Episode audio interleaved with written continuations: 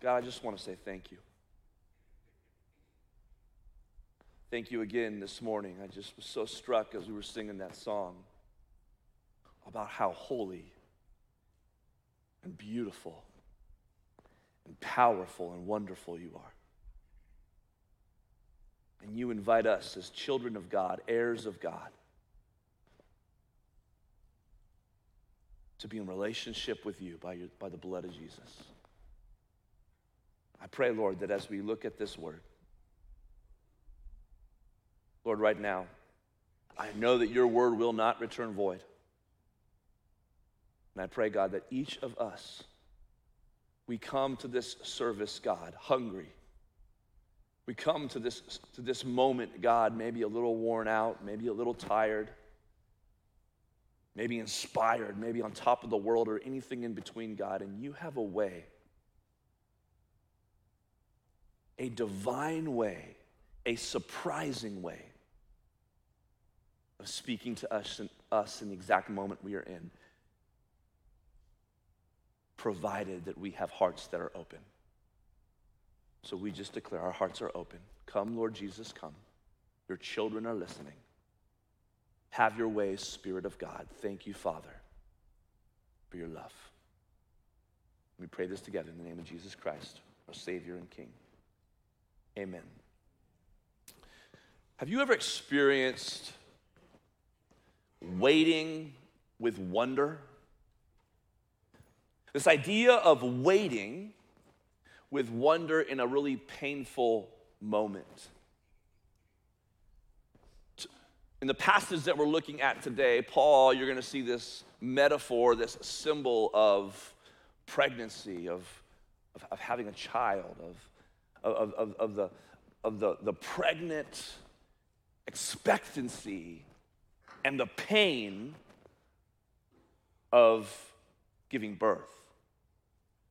And this idea that, that this whole time that, that, that you have this, this wonder of the waiting, this, this wonder if, uh, uh of a baby in the womb of a woman kicking, or for me, thinking about the adoption of my, of my little girls and, and, and the wonder of, of seeing their pictures, the, the wonder and the, the struggle of raising the money and, and figuring out how to fly out to, to, to pick them up, and the, the expectation and the anticipation, and also the struggle of the waiting and the pain of the waiting. Or perhaps for some of you, when you hear the word waiting, or you hear the word suffering, or you hear the word pain, you feel more like it's a little bit more meaningless or a little bit more empty. Perhaps that distant promise is hard to grasp. In today's text, Paul is speaking to us in moments of pain. He's speaking to us in moments of waiting in moments of expectation, in moments of possibly hopelessness or feeling totally discouraged or in despair. And he's writing to us this incredible gospel truth that we continue to see all of these different facets of the gospel throughout the book of Romans. The book of Romans is about this wonderful truth that Paul says, I am not ashamed of the gospel, for it is the power of God to change everything. And here today, as we look at Romans chapter 8, as, as we continue to unpack what it looks like to be people of God, children of God, people of the Spirit of God, we learn this gospel truth about suffering and perhaps suffering that maybe you're experiencing right now, perhaps suffering that a friend is experiencing, or if you're in a great space, suffering that you will experience someday. And this is the gospel truth that Paul is speaking to you and me and to the church, to the people of God. This is this our present suffering can't compete with promised glory. Turn to the person next to you and say, It can't compete. It can't compete. It's like playing the 49ers. You can't compete. Ah, can I get an amen? It can't compete. Our present suffering can't compete with the promised glory. And the question that Paul is getting after in this moment is that there is there are some who maybe are in the midst of a really difficult time and they're asking the question, is this worth it? And they're wondering, can it compete? Because they're so overwhelmed by the pain, by the loss, by the suffering, by the emptiness, by the unanswered questions, by the doubts, by the whatever it is that could fall under the category of suffering, they're asking this question Is following Jesus worth it? Is following the ways of Jesus worth it? Is, is truly being a Christian worth it? And Paul is answering that question with a confident, bold, wonder filled, absolutely yes. Look at what he says here in verse 15. He makes this statement and then kind of unpacks it in three ways in chapter 8, verse 15. He says this. I'm sorry, verse 18. For I consider that the sufferings of this present time are not worth it, or I would say can't compete, comparing with the glory that is to be revealed to us. Now, it's important to note here when he says, For that I consider that the sufferings of this present time are not worth comparing with the glory that is revealed to us, who the us is. How do we become a people who this present suffering, this present moment, this present location that we are in, how do we get to a space where what is the future overwhelms the moment? It's important to note that he's writing to the Christian church. He's writing to the people of God. He's writing to the people who say, I'm no longer a slave to sin. I'm a child of God. I'm no longer a slave to fear. Remember, last week we talked about the identity of the people of God. He's writing to the spirit filled people who have confessed faith in Jesus as Lord, Jesus as Savior, and He's telling them, He's telling you and me, if you believe in Jesus, that this present suffering is Nothing compared to what's to come. Douglas Moo, one of the great commentators on the book of Romans, says this We must, Paul suggests, weigh suffering in the balance with the glory that is the final state of every believer. And so weighty, so transcendently wonderful is this glory that suffering flies in the air as if it had no weight at all. Yeah. That's what we want.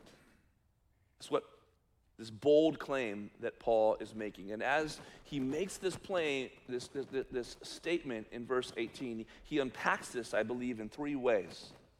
And really, they're triune ways Father, Son, and Holy Spirit. Three different ways that God Himself, in His unique persons, is helping us in the reality of this confession of our faith that present suffering can't compete with future glory.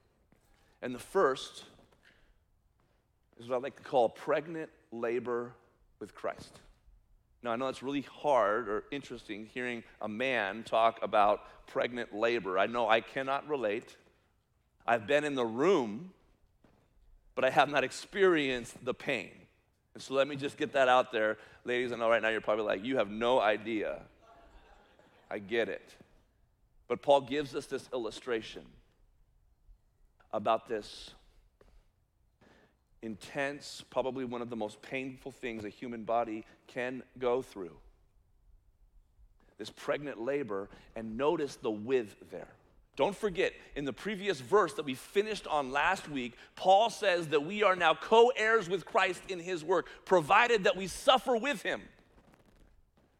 So even the hard labor, the hard work that God has called us to, the work of the kingdom of God, the work that he's uniquely created, designed each of us for, with him, this work, this mission, this, this call to the way of the cross is like pregnant labor. Another way of saying this is that we hope in the midst of meaningless frustration and relentless pain. What do I mean by this? Let's unpack this. First, the meaningless frustration. Look at verse 19 and following. 19 through 21 says this. Says, for the creation, this is talking about the, the creation of God. Back to Genesis chapter 1, all of creation waits with eager longing. Look at, the, look at the, that word, circle that word, eager longing for the revealing of the sons of God, the children of God, the heirs of God, those that God has called. For the creation was subjected to futility, not willingly, but because of him who subjected it in hope. This word futility can be translated frustration. It's also the same word back in Ecclesiastes in the, the Greek translation of the Old Testament. The same word for vanity, for meaningless, is used here. And there's this reality that even though we were created for good work in Genesis, even though God created us as image bearers of God, the third page of the Bible in Genesis chapter 3, we learn that sin enters in. We remember this from Romans chapter 3, and, and creation itself is fallen. And because of our sin, because of our disobedience, creation now is subjected to thorns and thistles. We call this the curse of our sin. And it says frustration. And Ecclesiastes, the author of Ecclesiastes says it's all meaningless. It says the Lord has actually written eternity on our hearts. We have this desire to be back into this, this beautiful call, but yet it seems that our work is meaningless. It seems at times that it's all like a mist and it disappears. It's frustrating. It's like harvesting a crop that you know will not bring a good yield. I was watching this documentary yesterday with my kids on uh, Travis and Jason Kelce. I'm sorry for all the football quotes, it's that time of the year. And these two brothers who ended up playing in the Super Bowl last year. And this center for the Philadelphia Eagles, Jason Kelce, he, he writes in this, or he talks in this uh, um, interview about the incredible pain of getting all the way to the Super Bowl, all of the pain he put his body through, all of the journey that he and his team went through to get to that moment, and then getting there and losing. And just, and just literally asking, like, I don't know if I can do this again. And for some of us, we've had moments like that where we feel like we've worked so hard for something. We've longed for it. We've even dared to hope for it. And yet there's this like meaninglessness or this hopelessness that comes when it doesn't go the way we want. Paul is writing to that moment of suffering. And he's not, but he's not just talking about the meaninglessness and the frustration of that. He also wants to get at this relentless, like ongoing pain. Look at what he says here in verse 21 and following. He says this He says, The creation itself will be set free from its bondage to corruption and obtain the freedom of the glory of the children of God. For we know that the whole creation, all creation, has been groaning together in the pains of childbirth until now. And not only the creation, but actually we ourselves who have the first fruits of the Spirit. This idea of the first fruits, this is the first harvest, this is the already not yet. What God has done in us, we've experienced some of what is to come. We do not. We are not the people that do not have hope, that do not have a taste, but we groan inwardly as we wait eagerly for adoption as sons, the redemption of our bodies. For in this hope we were saved. Now, hope that is seen is not hope, for we hope for what he sees, but if we hope for what we do not see, we hope for it with patience. There's this, there's this theme of hope. There's this little thread of hope, but yet we still have the frustration. We still have the relentless pain, like, like, like, like pregnant labor when you're in labor and it's ongoing and it won't end. And, and, and, and the pain keeps coming and it keeps coming and it keeps coming. And for some of us, we find ourselves in this moment like it just feels like it'll never end. Like it feels like we're just completely stuck in this ongoing cycle. I keep living with this burden. I keep living with this deep loss. I keep living with this deep pain and this suffering. And Paul says, but don't give up hope because we are a people of hope. The child's coming, the hope is here. Jesus himself talks about this kind of hope. In the midst of relentless pain, in the midst of sometimes this, what feels like this meaningless frustration, Jesus himself told us about this. Look at what he said in John chapter 16, verse 20, as he's writing, talking to his disciples, talking to you, talking to me, anticipating this. He says this Truly, truly, whenever you hear, whenever you see truly, truly, that's like Jesus, Jesus' way of saying, don't miss this. Says, You will weep, you will lament. He's talking to his disciples, the people that follow Jesus. He says, the wor- and the world will rejoice. They'll rejoice at your pain. They'll enjoy your suffering. You will be sorrowful. But your sorrow will turn into joy. And then look at, look at what he does here. Same thing that Paul's talking about. When a woman is giving birth, she has sorrow because her hour has come. But when she has delivered the baby, she no longer remembers the anguish. For joy that a human being has been born into the world.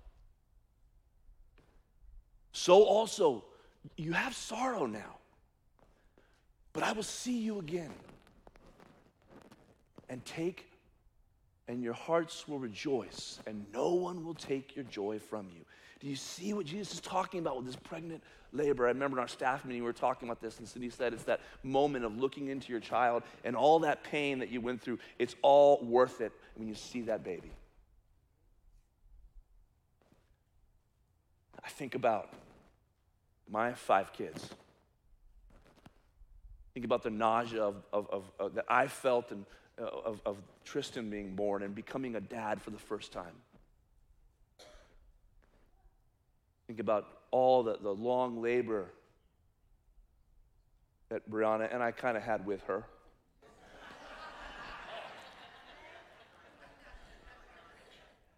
Sorry, Brianna. And that moment of holding my son. Think about the moment of my son Nolan being born and then all of a sudden discovering I got more room of more love in me for another person. Didn't think it was possible. Think about Jude. We didn't know if it was going to be a boy, didn't know if it was going to be a girl, and seeing I got three boys. Jude, the gift from God, thinking about the adoption and the long process of raising the funds and flying to China and seeing my daughter for the first time and her liking me more than mom. Just for two weeks. Never forget when seeing Ruth walk in holding the, the hand of her foster parents with three pigtails. And in all of those five moments for me, instantly knowing, oh, it was worth it. It was worth it. And this is what Paul, he's, and, and hear this, don't miss the beautiful illustration. He wants you to know in that pain, in that suffering, he's talking to the church, who, by the way, is in the middle of incredible suffering, persecution, he wants them to know, he wants them to grab on to this picture and say, This is a picture. It can't compete with what's to come.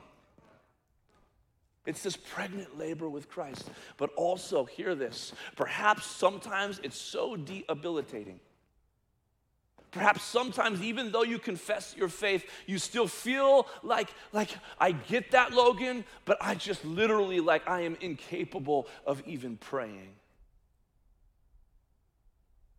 We have the work of Christ, but hear this don't also neglect the work of the Spirit within you.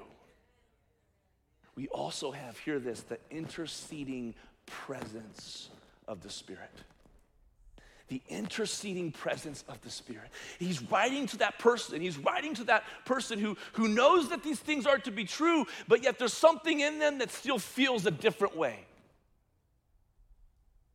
Or something in them that just doesn't feel at all, doesn't know how to feel, doesn't know how to process, is still feeling this brokenness. Look at this. Look at this incredible promise here. Verse 26. Likewise, the Spirit, this is God Himself, helps us in our weakness. For we do not know what to pray for as we ought, but the Spirit Himself intercedes with us. And look what He's doing. With what? Groanings too deep for words. And He who searches hearts knows what is the mind of the Spirit because the Spirit intercedes for the saints. The word saints are the people of God, you and me, those who belong to Jesus, according to the will of God. Our teaching team, Lauren York from our teaching team said, You know, this is such an incredible challenge. There's been times when we've been sitting in the pew, and I just feel like no one understands my pain. No one understands the unique feelings I have. And Paul here saying, No, the Spirit does. No, the Spirit that is within you understands it and groans with you and actually is even interceding and praying for you when you don't know how to pray. What an incredible comfort and what an incredible hope. we have the Spirit interceding in our weakness and our overwhelming despair. Hold on to that. And so we have this pregnant labor we have this interceding presence that says it can't compete. But hear this we also have what, what Charles Spurgeon would call a soft pillow to lay our head on the sovereignty of God, the sovereign purpose of the Father. The sovereign purpose of the Father. See, we believe that God uses all things for our eternal good and his eternal glory. We believe that God uses all things, all things, good and bad, for our eternal good and His eternal glory. Look at what it says here in verse 28. It says, And we know that those who love God, th- those who love God, now that's, that's particularly the only people that can love God are the people who have put their faith in Jesus, because we know that we cannot love God without His work in us and His grace to us. He's talking to the children of God. For those who love God, all things work together for good for those who are called according to His purpose. This word for called, theologians would say, is not like the phone's ringing and I got to decide if I'm going to answer or not. They call it, we call it an effectual call, a call that you can't even avoid. For those who are called according to His purpose. And then Paul unpacks this a little bit. He says, For those whom he foreknew, he also predestined, which is a statement of faith about who God is, how big he is, how transcendent he is. As we sang today, Holy, holy are you, Lord God Almighty. He knows all, he's seen all, and those he foreknew, he has seen the future, he exists outside of time, he also predestined. And whatever you do with this word predestined, this is a biblical word. We are biblical Christians. And so we have to live with this reality that Paul says that God does a predestining work. And there's different ways to understand that. Some people would say, well, God knows all, he sees all, so he's seen those who've he sees those who have chosen him. He's seen that, so then he, he's worked in that.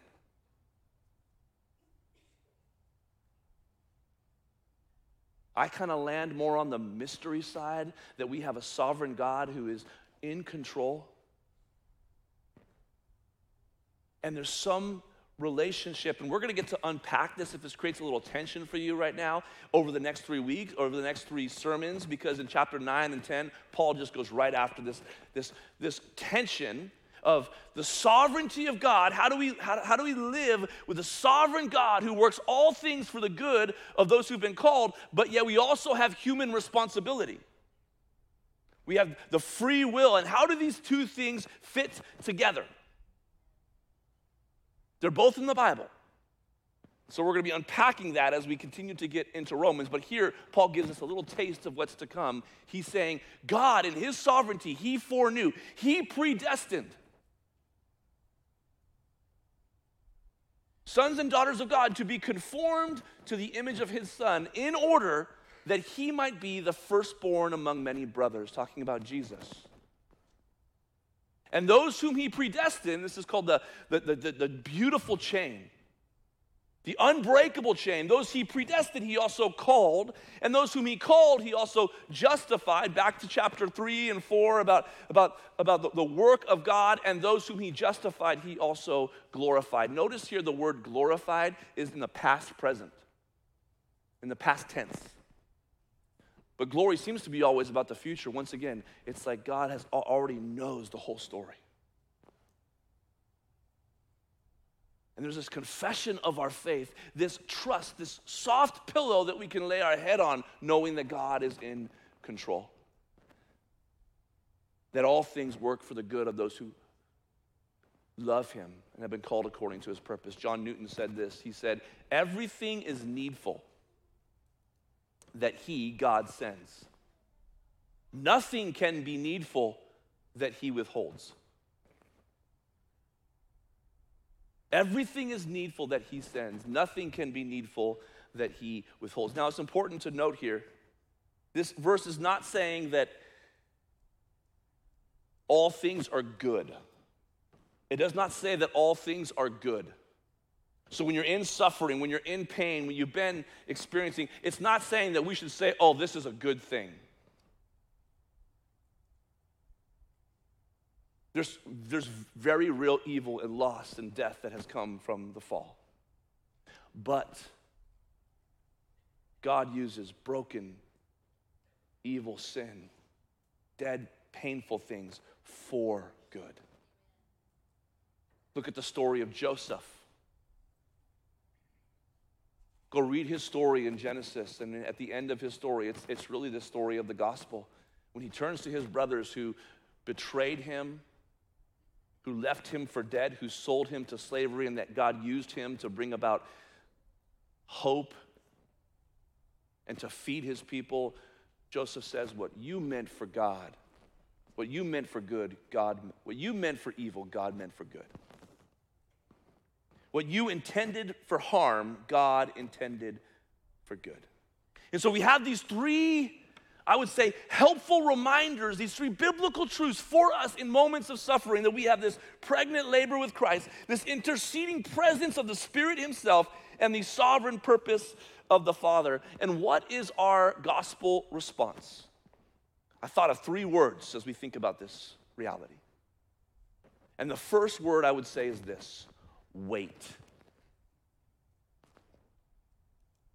This is the, the theme of Advent that we are called to be a people who live in waiting.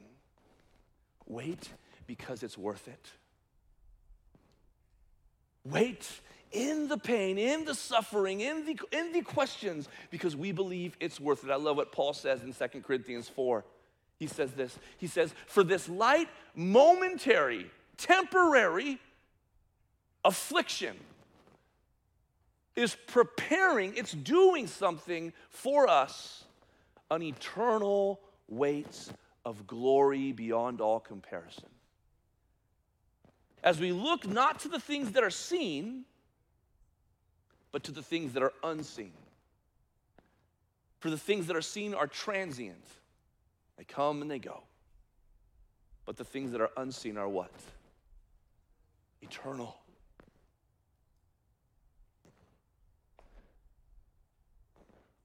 I wanted to read over you Psalm 40.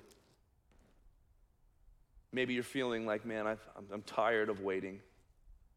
Read this psalm with my son Tristan this week and just spoke to me. It said this I waited patiently for the Lord.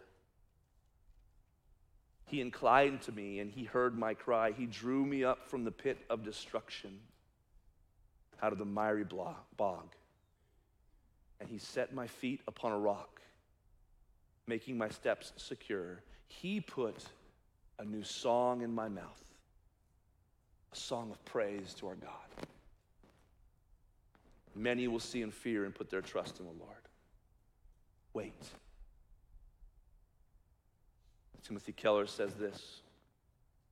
We know that we are not what we will be one what we will one day be. But we do not already have all that we one day will have. We know that all our best days lie ahead of us and that one day all our painful days will lie behind us.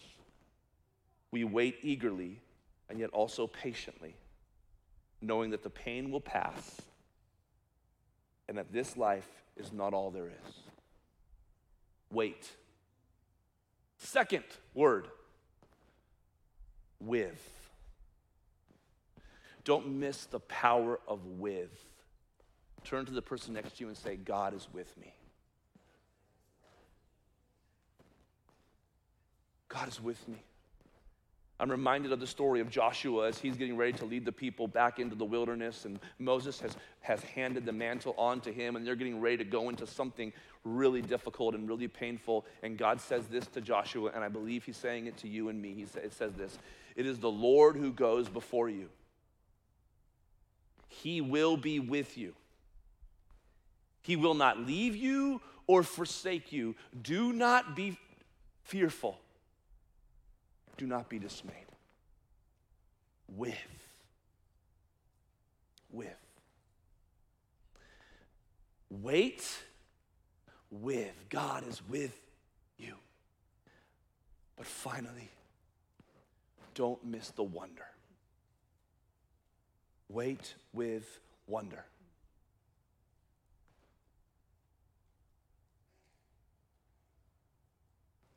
As we think about pain and suffering, we have a God.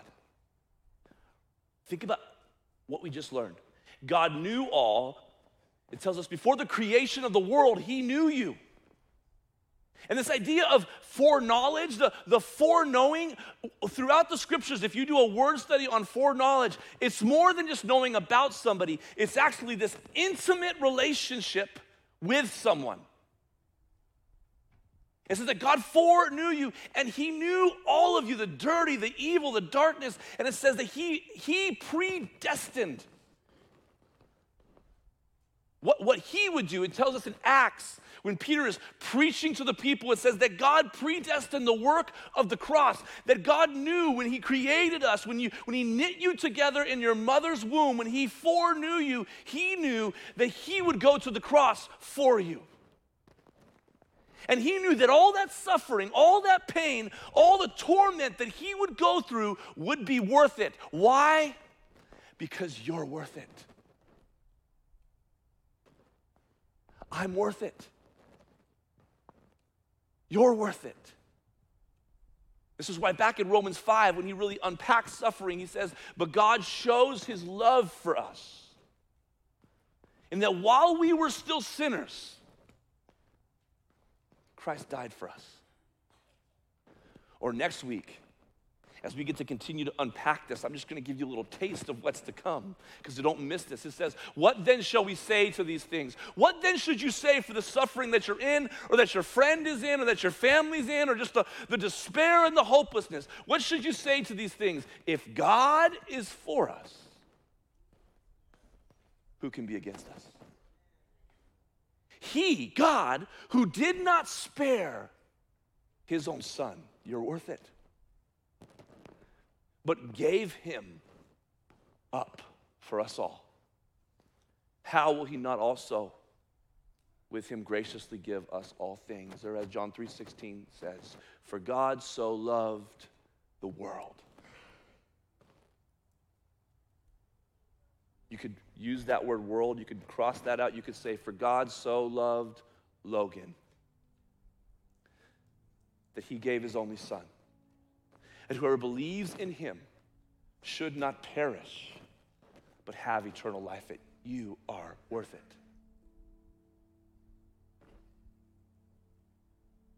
And God looks at you and he foreknew you. And the suffering's worth it. In our small group this last week, we were talking about just the incredible privilege of being called children of God. And one of the ladies in our group said, we were talking about what's the response? And she just said, wow.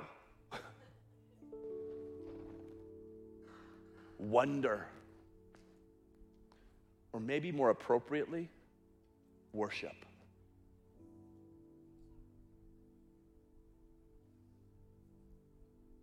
As we think about this response, I'd like to just add on one more W.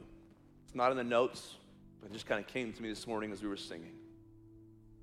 Could you just write we before the wait with worship, wait with wonder? Because remember, Paul is writing to a people who've been called to co labor. And for some of us, you may think, oh man, another sermon about suffering, but my life is good. No, our life together, we are called to suffer together. This is the way of the beloved people. And some of us were having a great week. Some of us, this is a really, really hard week. And as the people of God, we are called together in those hard moments, even when you're having a good one, that you come alongside your brother, you come alongside your neighbor, and you say, I'm with you. You don't say the answers, you don't give them all the, the, the, the lame sayings, you show up with your presence like God has showed up with us and you lean into the mess. I can't tell you how many times I've talked with someone who's gone through incredible loss, who's in the middle of deep despair, and they tell me time and time again the most important thing that they've gotten, the most medic, like medical comfort they've had is just the presence of someone, of a hug, of a touch, of a text. And beloved, we tend to run from the uncomfortable pain. But let's be a people that follow Jesus. Let's be a people that run to the pain. Let's be a people that bear it together because our Savior said, You are worth it. In a few moments, we're going to sing an incredible song. It's just about saying, I'm a child of God. It's about the church confessing to get together, I am who you, God, say I am. I am chosen. Before the creation of the world, He foreknew, He predestined, I was worth it. And as you struggle with the tension of predestination, I'll leave you with this wonderful quote from our reading plan this week. Eddie said this God predestined us to be like Jesus by His Spirit. We are not only saved by God, but we are ultimately transformed by Him to be like our Savior. It was meant to be, and everything does happen for a reason God's reason. Let's continue to confess our faith together. Would you pray with me? Jesus, thank you.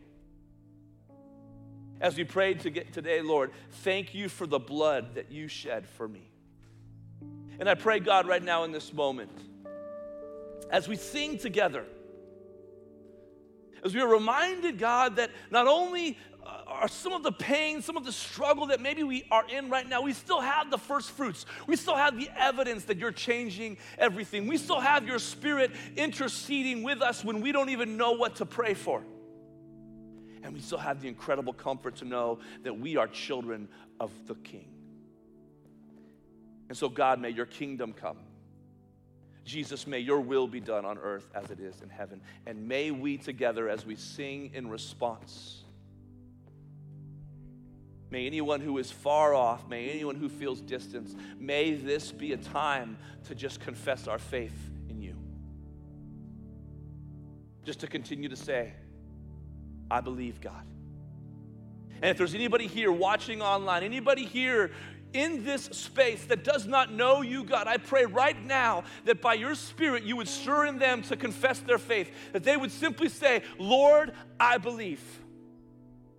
I don't want to be far from you. I don't, I don't want to live with this pain by myself. I would love to just be your child, and I believe, Jesus, that you paid the price. And I accept you as my Savior for my sins. I believe, Lord. And as I believe, I also confess my faith that you are the King, and I give my heart to you. I receive you in. And I look forward to walking with you and you leading the way.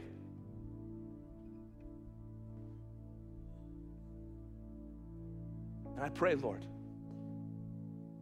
Spirit of God, that as we sing together, that you would just do your work. I pray, God, right now in this moment, that as we confess our faith together, that you, you would do the groaning work of interceding for your people. Thank you, Lord. We love you and we worship you with wonder. We pray this together in the name of the Father, in the name of the Son, in the name of the Holy Spirit. Amen. Let's sing together.